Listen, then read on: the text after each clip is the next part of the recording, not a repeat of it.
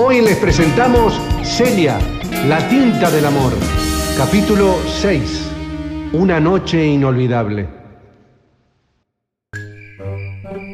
Era una noche calurosa y por eso me permití ir un poco más suelta de ropa que de costumbre.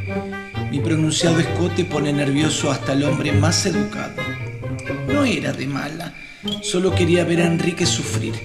Me la hizo pasar muy mal en su momento. Estaba ansiosa. Mientras más se acercaba la hora para que Enrique me pase a buscar, más temblaba. Pero ese encanto se me fue en el mismo instante en el que llegó. Dale, Enrique. Solo una cosa tenías que hacer.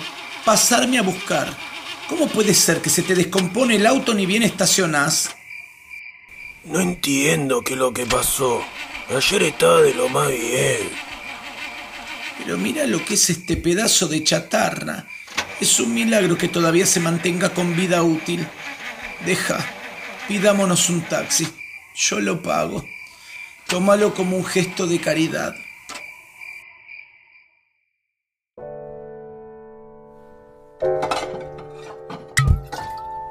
¿Más vino?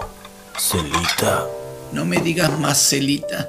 Solo me puede llamar así mi padre. Que en paz descanse. Bueno, seguimos arisca por lo que veo. ¿No te gustó lo que cociné?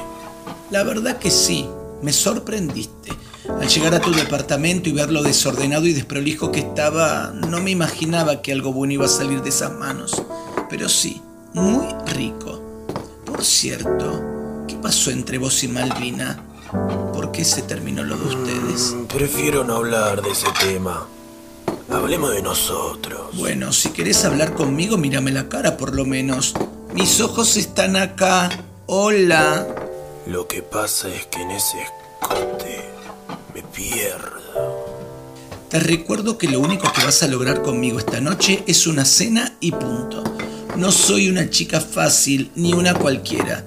No te ilusiones que te va a hacer mal. No sé qué fue lo que pasó, pero a partir de ese momento quedé obnubilada, mareada, confundida.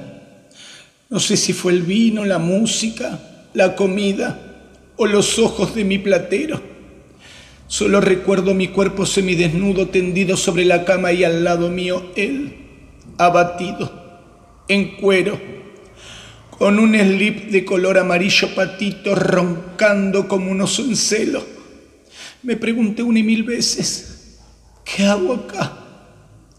Quería levantarme e irme corriendo a casa, pero había una fuerza que me atrapaba.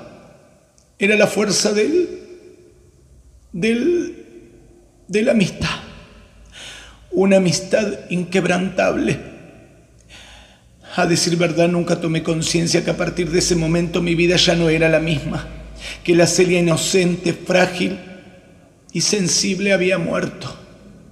Estaba reflexionando, divagando somnolienta, pero algo, algo me despertó para siempre. Enrique, Enrique, Enrique, despertate, alguien está intentando entrar al departamento. Enrique. ¿Eh? ¿Eh? ¿Pero qué hora es? Pero qué importa la hora. ¿No escuchás lo que digo? Alguien quiere entrar y robar. Enrique. Oh, mira la hora que es. Celia, por favor, perdóname. Pero escóndete debajo de la cama. ¿Qué? Por favor, Celia, por favor. Después te lo explico. Enrique, ya llegué.